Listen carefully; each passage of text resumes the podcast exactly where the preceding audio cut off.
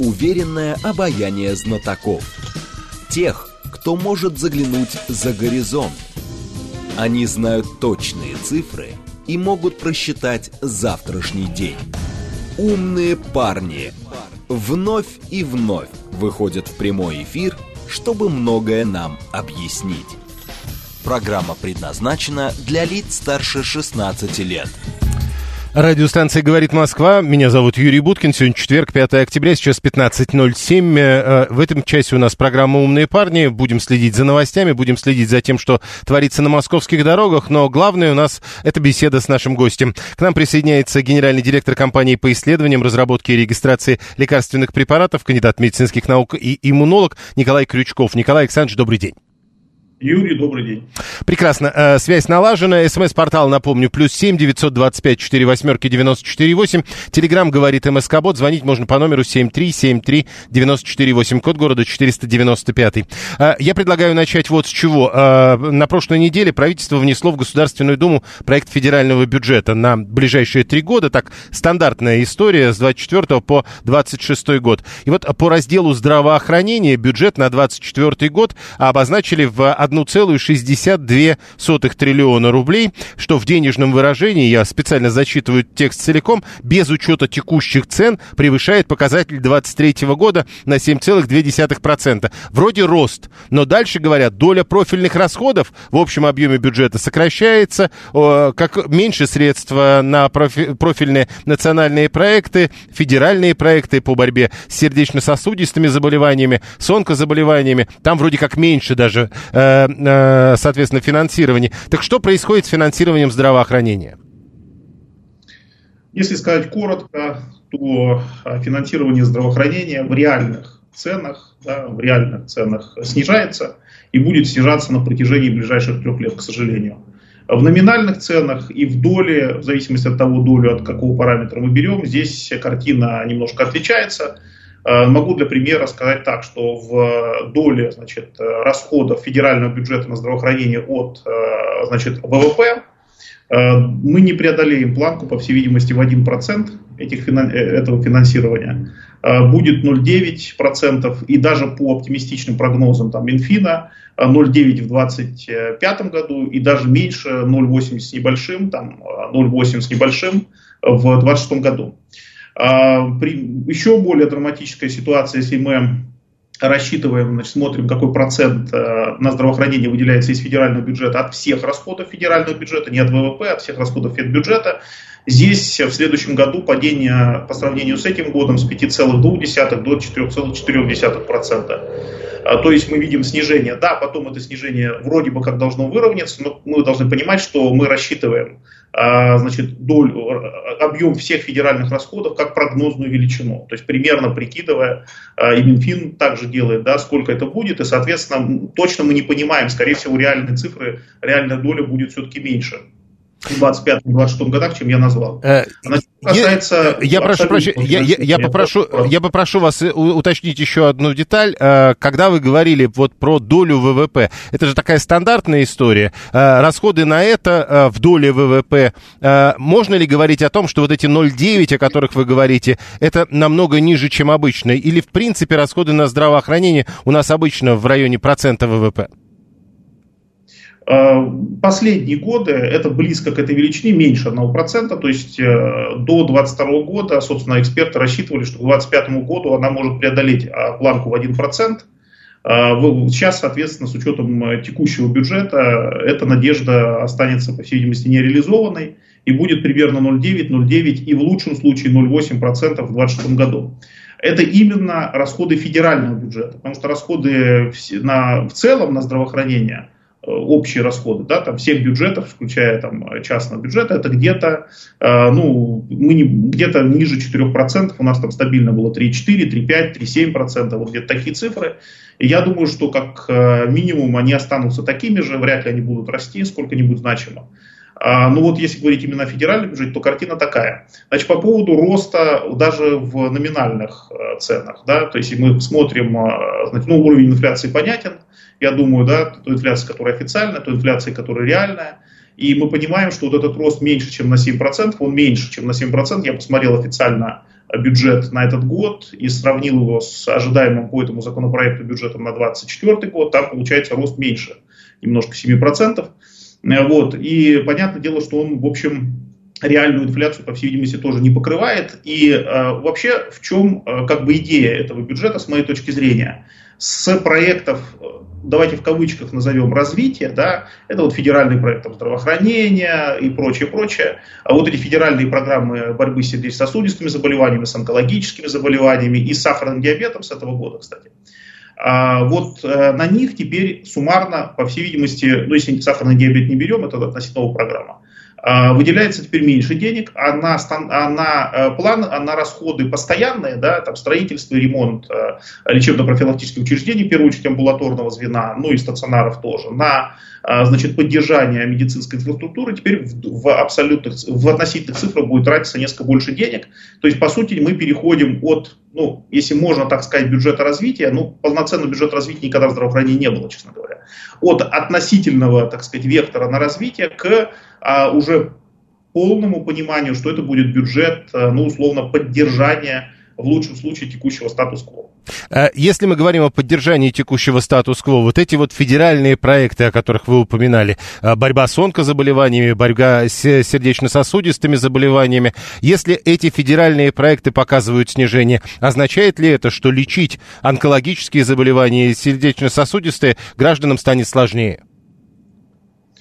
Сложно сказать. Скорее всего, это будет так. А вопрос, насколько сложнее. То есть, скорее всего, ну, мы уже видели в прошлом году, было изменение порядка оказания медицинской помощи онкологическим пациентам. Их, я так, так это назвал, условно, регионализацией оказания медицинской помощи. То есть, ну, фактически, наверное, по отзывам, которые я слышал, а, что называется, СМЕ, стало сложнее а, направлять тяжелых пациентов там, в какие-то центральные учреждения, по всей видимости, этот тренд он будет продолжен, но, конечно, это не значит, что помощь не будет оказываться, да, и препаратов совсем не будет. Нет, конечно, просто речь идет о э, некотором качественном снижении, наверное, доступности, удобства оказания медицинской помощи. Здесь сложно сказать. На самом деле очень много зависит от того, как, насколько правильно э, компенсаторно будут спланированы механизмы э, оказания этой медицинской помощи. То есть помимо финансирования ведь есть, собственно, э, так сказать, подходы к организации отдельных видов медицинской помощи, которые тоже могут на самом деле повысить сами по себе эффективность в здравоохранении.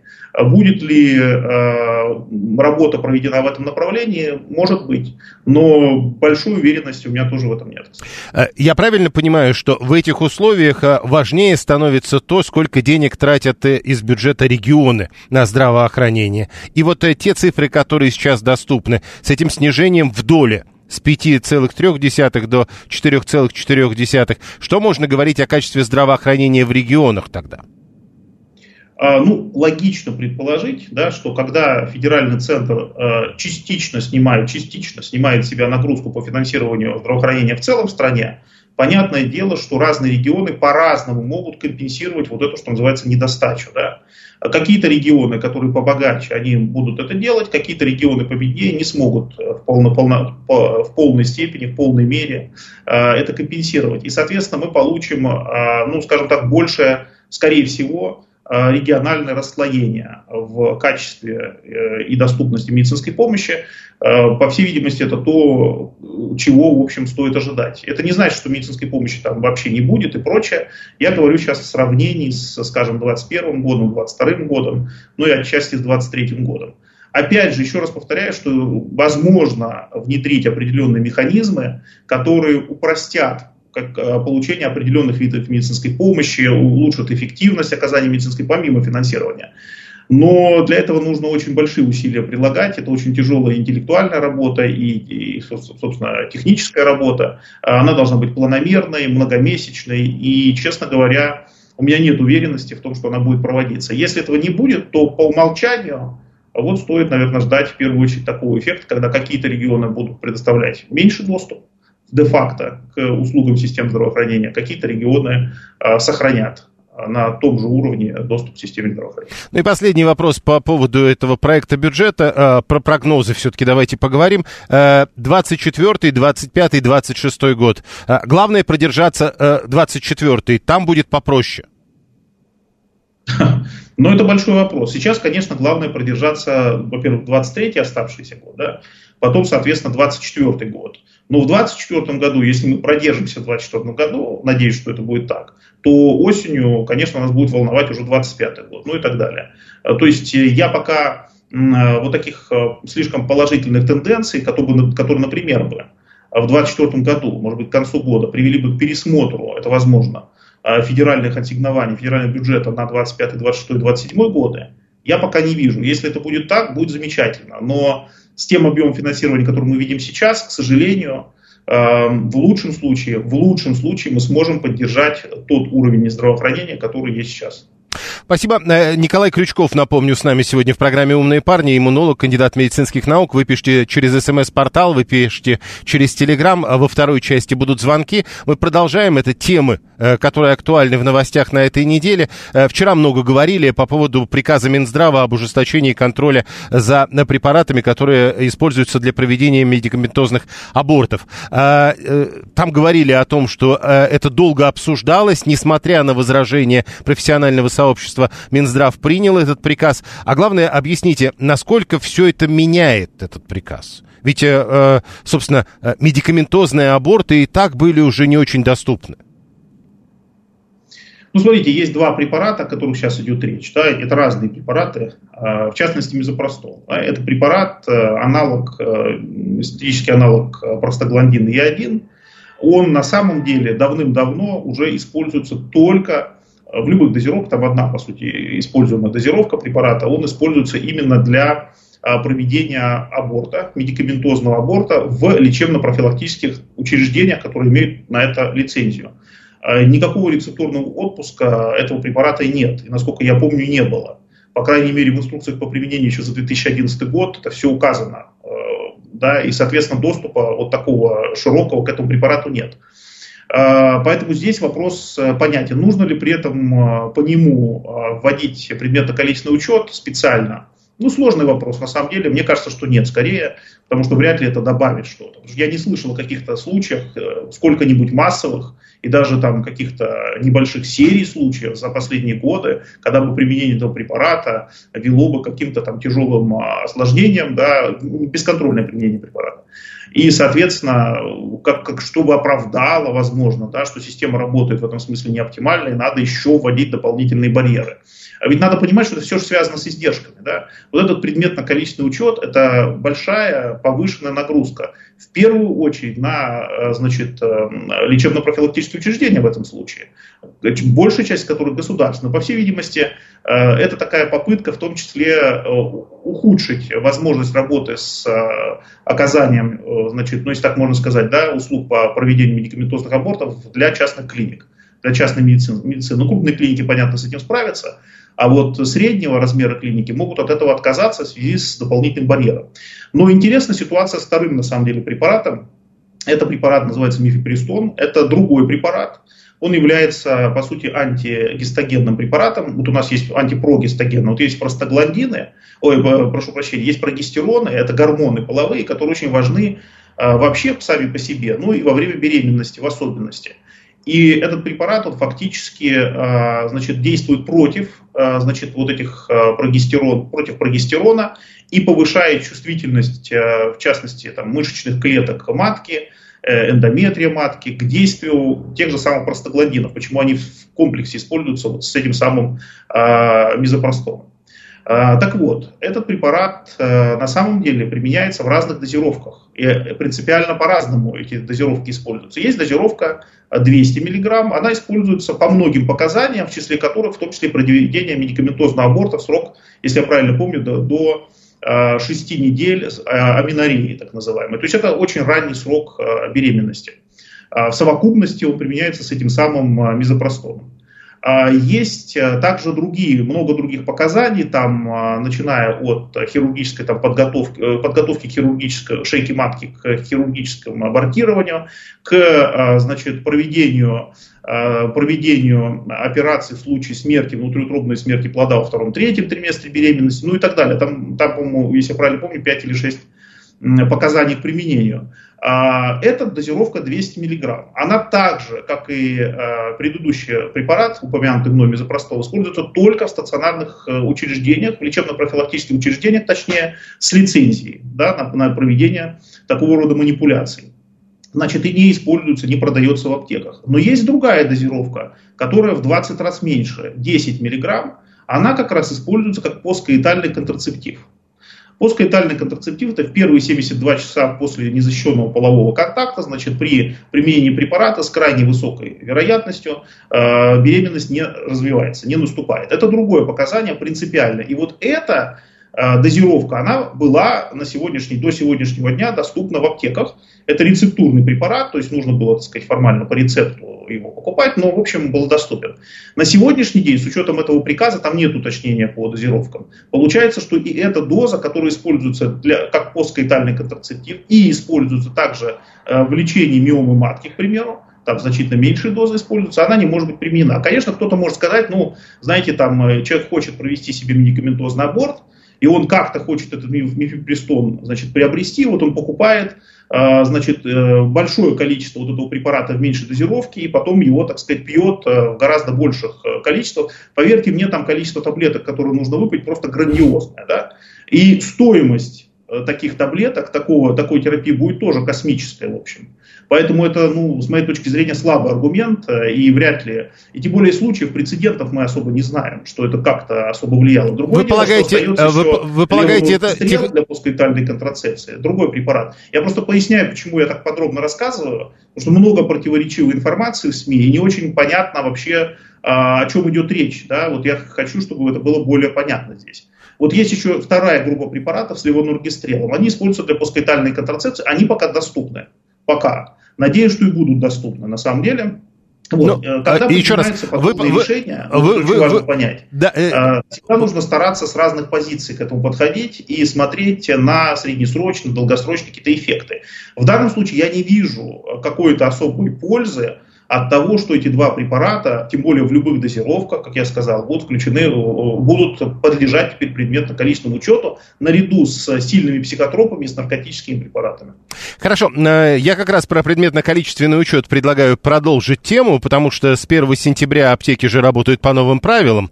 Э, говорили о том, что все рецептурные препараты с 1 сентября будут отпускаться исключительно по рецептам. Потом появились сообщения Росздравнадзора, что все будет не настолько страшно и что что речь идет как раз только о тех препаратах, которые подлежат предметно-количественному учету. А, в общем, как я понимаю, все-таки в реальности 1 сентября, как и говорил Росздравнадзор, коллапса никакого не произошло. Но что происходит с вашей точки зрения с рецептами?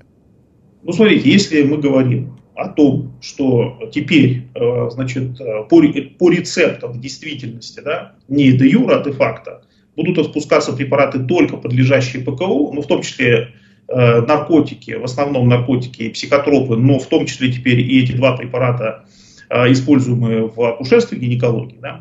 Э, в этом случае, в общем, ну, кроме вот этих двух, о которых я отдельно сказал, действительно ничего там страшного особо не произойдет. Но на самом деле я себе с трудом представляю, что, вообще-то говоря, там наркотики и, значит, и психотропы сильные – отпускались э, аптеками без рецепта, тем более, что они давно уже подлежали ПКУ. То есть предметно-количественный учет проводился, и данные по рецептам должны были тоже предоставляться. Это как бы входит в процедуру этого самого ПКО.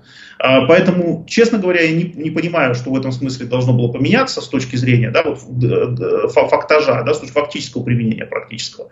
За исключением, еще раз повторяю, этих двух препаратов, мизопростола и, э, да, и соответственно, мифепристона, вот этих двух препаратов. Но если мы говорим в целом о введении ПКУ, о введении, точнее, э, реального рецептурного отпуска и до препаратов, которые не подлежат ПКУ, а это очень много препаратов. Это и сердечно-сосудистые, там, лечение сердечно-сосудистых заболеваний препараты, и для лечения очень много антибиотиков. Туда практически все, все антибиотики, практически, а все попадают. А в этом случае, честно говоря, я с трудом себе представляю, как это будет реализовано. Почему? Объясню. Потому что когда обсуждался этот вопрос, я помню еще там 2010 год, 2011 год, когда активно и в СМИ обсуждался вопрос, надо ли ужесточать отпуск препаратов. Э, это же не, не, не новая история. И я тогда многократно говорил в СМИ в том числе о том, что это, конечно, теоретически надо сделать, но только в том случае, если компенсаторно будут введены механизмы быстрого получения и доступного да, получения квалифицированной медицинской помощи врачами, чего сделать невозможно было. То есть нужно было обеспечить, и, сейчас то же самое, очень быстрый контакт с врачом. Врач должен очень быстро э, иметь возможность поставить диагноз и на его основе, хотя бы предварительный, на его основе быстро выдать рецепт, желательно там в электронном виде или как-то. Но если это не обеспечить, то, к сожалению, все это ограничится а, сложностями с доступом к получению важных препаратов. Я согласен, что антибиотики в частности не должны бесконтрольно назначаться, это абсолютно правильно ну, но тогда нужно обеспечить работу системы здравоохранения как раз в направлении, чтобы кому нужно эти препараты получить, своевременно, быстро бы получали. А так у нас получится, что у нас больше половины, ну, очень существенный, давайте так скажем, процент тех, кому необходимо такое лечение, просто не, успев, не будут успевать его получать своевременно. Это тоже ненормально. И, честно говоря, вот еще буквально одну фразу. Честно говоря, если, э, ну, по первому, понятно, по ПКУ, здесь я не говорю, все, что, все остальное, если мы говорим о препаратах, не подлежащих ПКУ, скорее всего, обязательность исполнения этой нормы опять будет э, компенсироваться традиционной, да, точнее, точнее обязательность э, этой нормы будет компенсироваться необязательностью исполнения на местах. Э, скорее всего, это будет. Да, конечно, сейчас, кстати говоря, одно из требований это в чеке вводить номер рецепта, дату рецепта. Это, конечно, сильно осложнит ситуацию, но еще раз повторяю, если это действительно будет так, если мы все препараты рецептурные будем только строго в реальности отпускать по рецепту, это будет жестко контролироваться. На текущий момент я думаю, что это может принести больше вреда, чем пользы. То есть, ну, по крайней мере, нужно с этой точки зрения на это смотреть и анализировать э, заранее ситуацию, прогнозировать вот эти риски. Э, с моей точки зрения, если это ну, будет широко трактоваться, что возможно, то в текущий момент ничего хорошего не будет. Я просто просил, подождите, э, я просил бы вас все-таки уточнить. Мы знаем, что за границей, в большинстве стран, во всяком случае на Западе, без рецепта все вот эти указанные вами препараты действительно купить нельзя. То есть вы хотите сказать, что там к врачу люди могут попасть в первый же день? Нет, дело не в этом. Дело в том, что, во-первых, это не во всех странах далеко, а ну, да. в минимальном количестве стран. За, за границей она очень широкая, да. Это в небольшом количестве в реальности стран введена такая система. А я бы сказал так, что а, значит, с очередями проблема во многих странах существует. Проблема не получения своевременного э, значит, медицинской помощи квалифицированной существует. Это ну, обсуждается и много статей на эту тему. То есть это проблема, это не нерешенный вопрос. А решается это просто, то есть во многих странах, не везде, но в большинстве стран есть обходные пути, если человек действительно чувствует, что он сильно нуждается, и там плохое состояние, он обходит систему бесплатного здравоохранения, да, и получает там некую медицинскую помощь на платной основе э, быстро. Ну, соответственно, у, нас, у меня вопрос. У нас же тоже такая ситуация, в принципе, ну, возможна в России. Но у меня вопрос, все ли те, кто будет нуждаться в ускорении получения э, медицинских услуг, готовы будут э, и, и будут иметь возможность заплатить за это? Это большой вопрос. Надо со всех сторон здесь смотреть и только после этого принимать столь э, серьезные решения. Принципиально, вот как идея, да, при хорошо работающем здравоохранении, это, наверное, ну, не сказать, что неправильно, да, но это резонно. Но мы мы должны, делать, должны делать паузу. А Николай Крючков, генеральный директор компании по исследованиям, разработке и регистрации лекарственных препаратов, иммунолог и кандидат медицинских наук. А, это программа «Умные парни», прямо сейчас новости, потом реклама, потом э, продолжим. Уверенное обаяние знатоков. Тех, кто может заглянуть за горизонт. Они знают точные цифры и могут просчитать завтрашний день. Умные парни – Продолжаем. Четверг, 5 октября, 15.35. Меня зовут Юрий Буткин. Это программа «Умные парни». Наш гость сегодня э, Николай Крючков, генеральный директор компании по исследованиям и разработке лекпрепаратов, иммунолог и кандидат медицинских наук. Это прямой эфир. Вы пишите через смс-портал, через телеграм, э, либо звоните 7373948. Присоединяйтесь, мы продолжаем. Э, тут много вопросов. Э, значит, ну, во-первых, 719 пишет, э, учитывая, что мы обсуждали до этого э, историю с федеральным бюджетом, с э, тратами на здравоохранение, мнение. Это довольно часто э, кто-нибудь обязательно да напишет, когда заговорят о проблемах с финансированием здравоохранения или, к примеру, недофинансирования. Освободите меня от страховых взносов, я готов покупать страховку и оплачивать свое лечение и посещение врачей. Почему вот так это у нас не работает? Это не работает, по сути дела, нигде. Объясню почему. А, потому что а, есть люди, которые могут себе обеспечить при такой системе качественное, хорошее здравоохранение. Таких людей относительно немного. Есть люди, которые могут себе обеспечить очень посредственное здравоохранение. Таких людей большинство, и есть значительный процент людей, а, очень существенные, которые вообще в этой ситуации практически платить за свое здравоохранение не могут. Ну, есть страны, мы знаем, с похожей системой, это в Соединенных Штатах, например, такая система, а, но у них есть э, и подсистемы компенсации, да, это Medicaid, Medicare, есть ряд других, ветеран, э, программы для ветеранов и так далее, которые, в общем, покрывают потребности, ну, скажем, наиболее малоимущих, да, нуждающихся э, слоев населения. То есть полностью вот такую построить систему, я готов заплатить, я могу заплатить. Во-первых, платить придется много надо понять, да, то есть это не а, те суммы, которые там сейчас отчисляются в проценте там от а, фонда оплаты труда на ОМС, это значительно большая сумма. Но те, кто сталкивался с ДМС, понимают, что за качественный там набор услуг приходится платить. Но я согласен, что, конечно, есть много людей, которые готовы за это платить.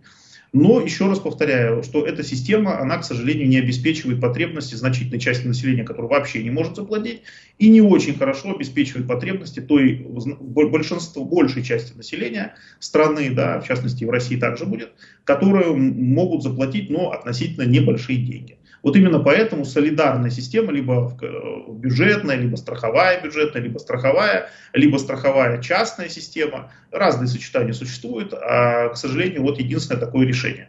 То есть либо мы делаем частную медицину, но с очень широким кругом программ поддержки, либо мы делаем страховую медицину, которую, кстати, в России нет, да, полноценной страховой медицины, а, с бюджетно-страховую, которая условно там считается в России с элементами частной, но тогда, соответственно, мы должны подумать, а как мы обеспечим качественное здравоохранение за тех, кто не может реальные деньги за, заплатить за, за эти услуги. В общем, здесь очень много вопросов. А так, что, конечно, каждый конкретный человек, что дойдется какой-то конкретный человек, который будет готов платить и тысячу долларов, там, да, условно, там, 100 тысяч рублей э, в год, и 200 тысяч рублей в год, и большая сумма, ну, конечно, такие люди есть, безусловно. Так, и еще врач стационара к нам присоединяется, Вячеслав 116, и тоже, в общем, повторяющаяся история. Мы говорили про строгие рецепты, рецепт, а врач стационара, как известно, рецепт выписать не может. И тогда получается, что человека выписывают из больницы, э, он должен пить некое лекарство, но при этом тогда он обязан попасть к врачу чуть ли не в тот же день. Да, да, но это просто как частный пример, и таких примеров много, таких э, моментов. Я полностью согласен, так и есть. Э, и, и, и, таких, и таких нюансов, в кавычках, таких деталей и проблем очень много, к сожалению. Их нужно продумывать до того, как э, вводить вот такую обязаловку.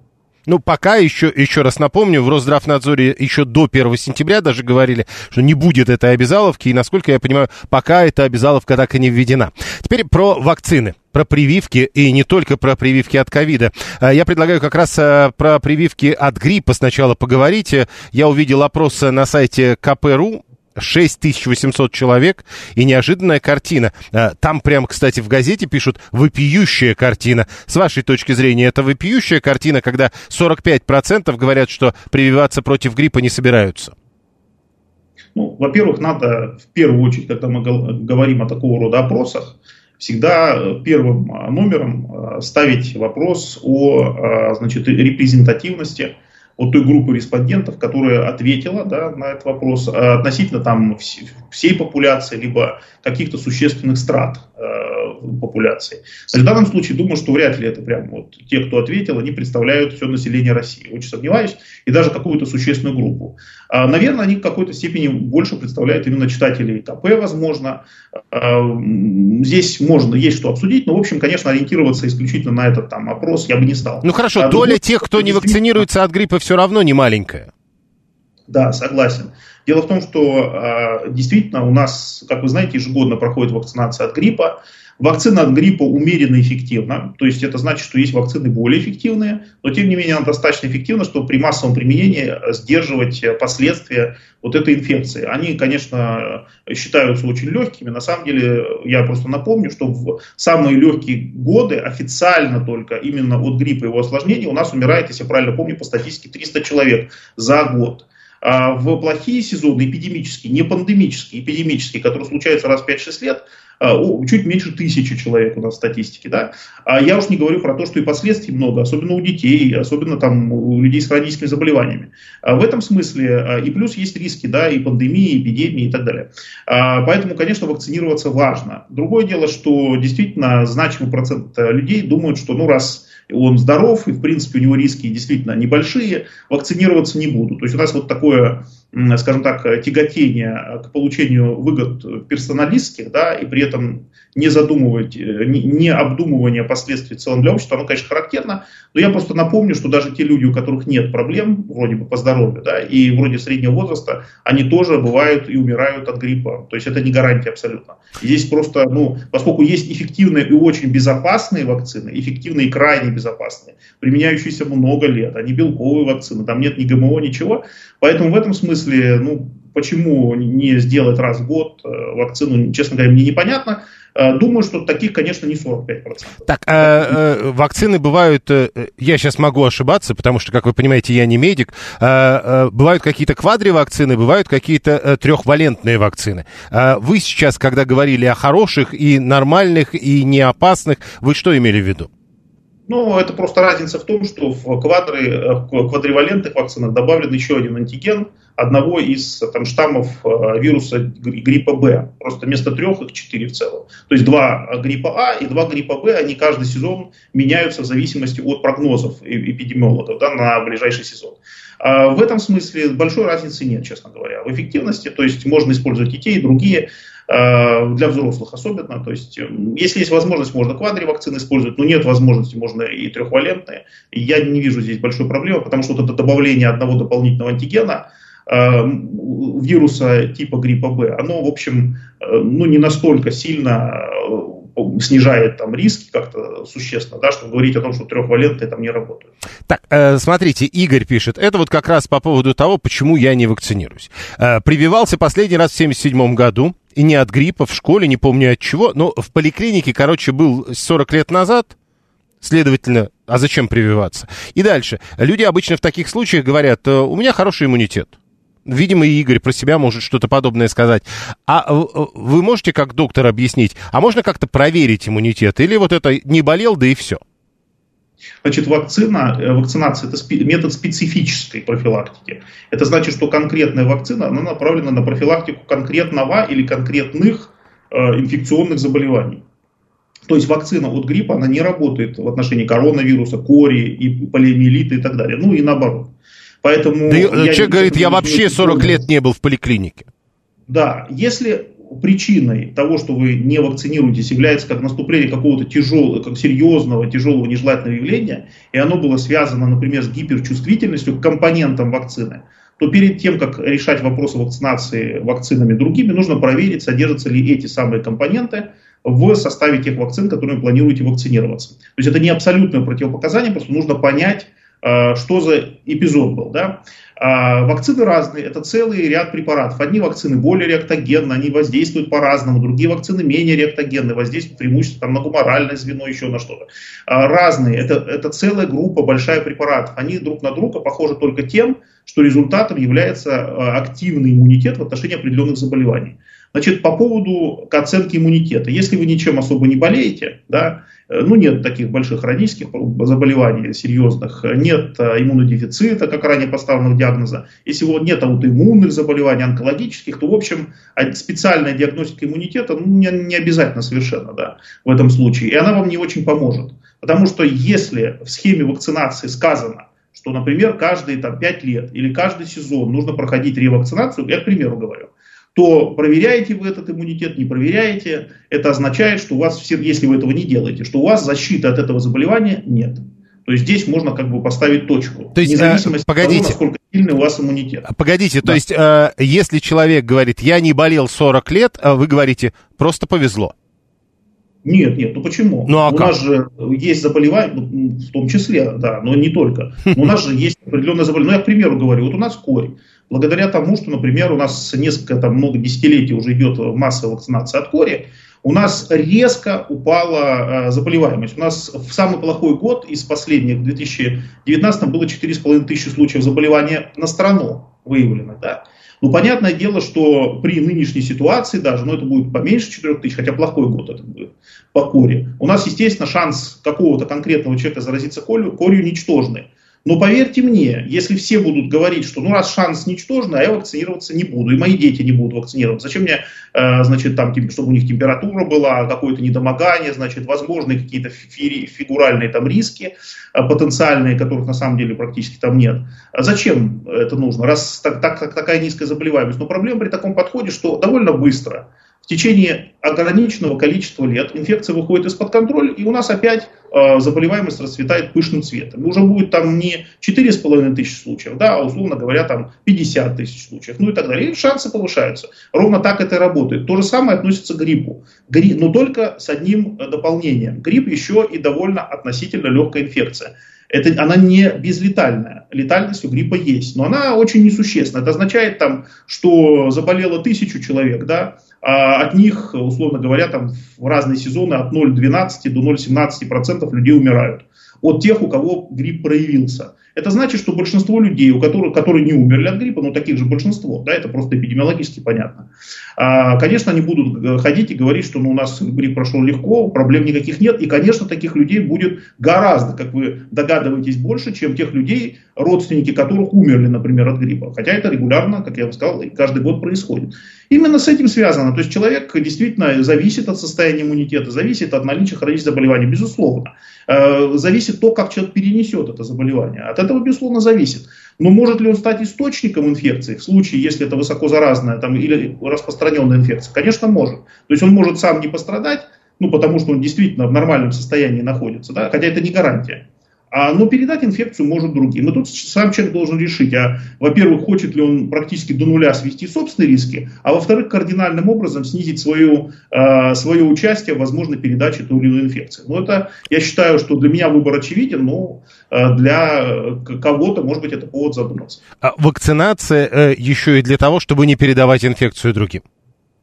Зависит от, от вакцины. В целом, есть э, вакцины, например, противокоревая, которые напрямую влияют на передачу, даже на индивидуальном уровне. Хорошо. Есть вакцины, э, да, Юрий, важно, есть вакцины, например, от гриппа, от SARS-CoV-2 инфекции, которые плохо или практически не влияют на передачу, но а, влияют на общую заболеваемость. А когда общая заболеваемость снижается, естественно, и возможность передачи также снижается. То есть опосредованный механизм через снижение заболеваемости. Поэтому вот такие два механизма. Либо непосредственно прямое влияние, либо, либо только через вот такое популяционное. Так, э, пара вопросов от наших слушателей, и будем переходить к ковиду. А, хотя, в общем, вопросы переведут нас к нему. А, значит, смотрите, э, Сергей 562, сейчас неожиданный вопрос.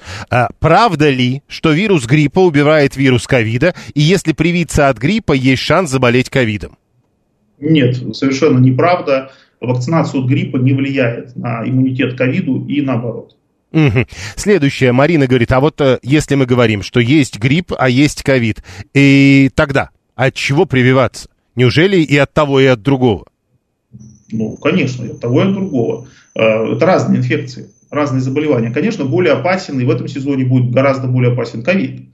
А, поэтому, конечно, нужно вакцинироваться от ковида, не, при, не привязываясь к конкретному сезону, месяцу, а привязываясь к собственному графику вакцинации.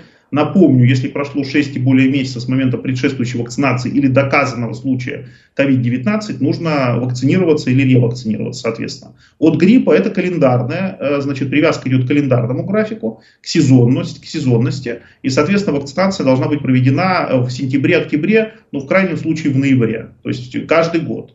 Поэтому я не вижу никаких проблем. Кстати говоря, в разработке, в том числе в России, находятся комбинированные вакцины ковидно-гриппозные. Думаю, кстати, что это может стать хорошим таким а, дополнительным. Кстати говоря, в один день, даже сейчас, когда нет комбинированных препаратов, можно сделать Э, в один и тот же день, единственное, в, две, э, в два плеча, условно, угу. да, сделать, собственно, эти две вакцины от, от гриппа и от ковида. Не обязательно так, ходить а, два раза и там брать месяц. А, вы сказали, что а, в этом году, типа, опасен ковид, а, но помните, да, летом Минздрав России предлагал уже отказываться даже от массовой вакцинации против коронавируса и переходить исключительно к вакцинации уязвимых категорий граждан. А, в итоге это решение не принято.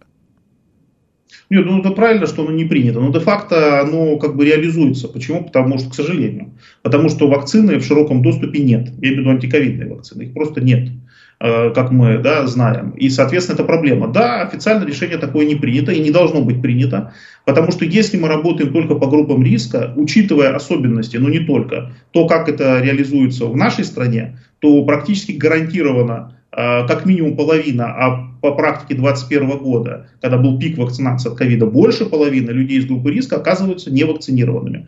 А, и более того, мы никоим образом не влияем на риски передать инфекцию им от их контактных лиц от близких, родных, коллег, да, поскольку мы говорим о том, что им, им можно не вакцинироваться. Это плохая практика на самом деле. Звучит очень красиво, давайте работать только с конкретной группой риска на практике не выходит работать только с конкретной группой риска, то есть э, популяционный эффект в этом случае будет крайне-крайне-крайне слабый, а индивидуальные эффекты, как я сказал, будут такие, да, эффекты групповые будут такие, что больше половины даже из группы вашей риска, да, которую, на которую вы хотите, э, в общем, на которую, с которой вы хотите работать, окажутся невакцинированы в итоге. Так, э, теперь еще э, появились сообщения о том, что есть проблемы с вакцинацией против ковида. Появились сообщения, что, э, например, вакцинация, по-моему, детей и подростков приостановлена в связи с разработкой нового варианта вакцины «Спутник». А потом сообщили о том, что, оказывается, регионы выбирают, что закупать, и регионы чаще выбирают вообще не спутник, а вакцину под названием Конвасел. Что это за вакцина, и она чем-то отличается от спутника? Но они выбирают ее по той причине, что она в доступе есть. Произведенные серии, вот гораздо позже этот конвасел вышел на рынок, соответственно, позже были э, развернуты производственные линии и более поздний срок выпуска этого препарата. Потому что со спутник Ви, спутник Лайт, по крайней мере, на э, информация на, там, на два месяца, э, датирован два месяца назад, э, о том, что, к сожалению, спутник Ви тогда многие-многие месяцы не выпускался, как и спутник Лайт. Просто нету препаратов в достаточном количестве, поэтому, естественно, регионы выбирают то, что есть. Э, ну, я так скажу, что Конвасел это новая вакцина, российская, а, однако она формирует иммунитет а, именно к N белку, не к S белку, не к шипику, а к N белку. Это другой антигенный белок коронавируса, и проблема с ним заключается в том, что э, значит, иммунитет к нему, к сожалению, в общем, весьма экзотично связан с защитой от этой инфекции. Э, я так коротко переведу, да, что у меня нет полной уверенности, что вакцины, которые, их несколько сегодня существует, но в мире практически не применяются, э, за редким исключением, э, которые формируют иммунитет не к S-белку, а к N-белку, что они в принципе достаточно эффективны будут. Ну, говорят о клеточном иммунитете, понятно, что вот клетки, им без разницы. Да, но только проблема в том, что когда формируется гуморальный иммунитет, клеточные де-факто тоже существует, потому что антитела вырабатываются клетками определенными, да, а, плазмоцитоидными клетками, значит, последователями Б-лимфоцитов, да. А, вот, и, соответственно, клеточный механизм в этом случае включается. А вот когда антител эффективных нет, они только к N-белку есть, которые не являются, по сути, нейтрализующими, строго говоря, ну, с моей точки зрения, опять же. А, и клеточные механизмы включаются, наверное, не все, которые могли бы включиться, но, с моей точки зрения, это не способствует эффективной защиты. Поэтому я не говорю, что препарат неэффективный, есть публикации на его, по его поводу. Но я так скажу, что у меня вызывает э, большие сомнения эффективность этого препарата в сравнении с известным спутником и спутник Лайт. Э, и также с новыми вакцинами в России, да, там, э, с тем же там, Битувакс-2, который в разработке находится, которые, иммунитет против которых направлен именно на S-белок или конкретные фрагменты, более иммуногенные фрагменты S-белка. Мне кажется, что вот этот путь, он более понятен и, по крайней мере, широко уже доказал свою эффективность. Так, 783 а, теперь еще несколько вопросов от наших слушателей. У нас 5 э, минут до окончания программы. Если э, можете дозванивать, если есть возможность позвонить, можете звонить 7373948, код города 495. На ваш взгляд, учитывая, что вы сказали, что ковид в этом году будет актуален, вот эти ограничения на перемещение, выезда и так далее, вот все дойдет даже до возобновления таких вот закрытых границ или уже такого не будет? Ну, с учетом прогноза эпидситуации, да, который будет э, очень неспокойный, но не дотягивать будет сильно до микрон-волн, на ближайшие месяцы, я не говорю на более длительную перспективу, на ближайшие месяцы, а также с учетом нынешней социальной, экономической и политической обстановки, думаю, что введение таких мер практически невероятно. Угу. Так, э, 7373948, слушаем вас, здравствуйте. Добрый день, Сергей Алексеевич.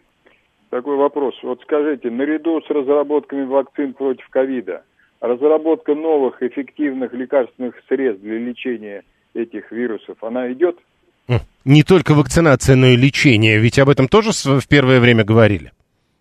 Да, не просто идет, а я напомню, что да, уже достаточно давно достигнуты большие успехи. А, я назову один только препарат, Паксловид, но есть его аналоги а, да, на сегодняшний день, дженерики. А, есть и второй препарат, по нему больше значительно вопросов, молнупиравир. Это те препараты, которые а, работают в группах риска, то есть людей, входящих в группы риска, сейчас перечислять не буду.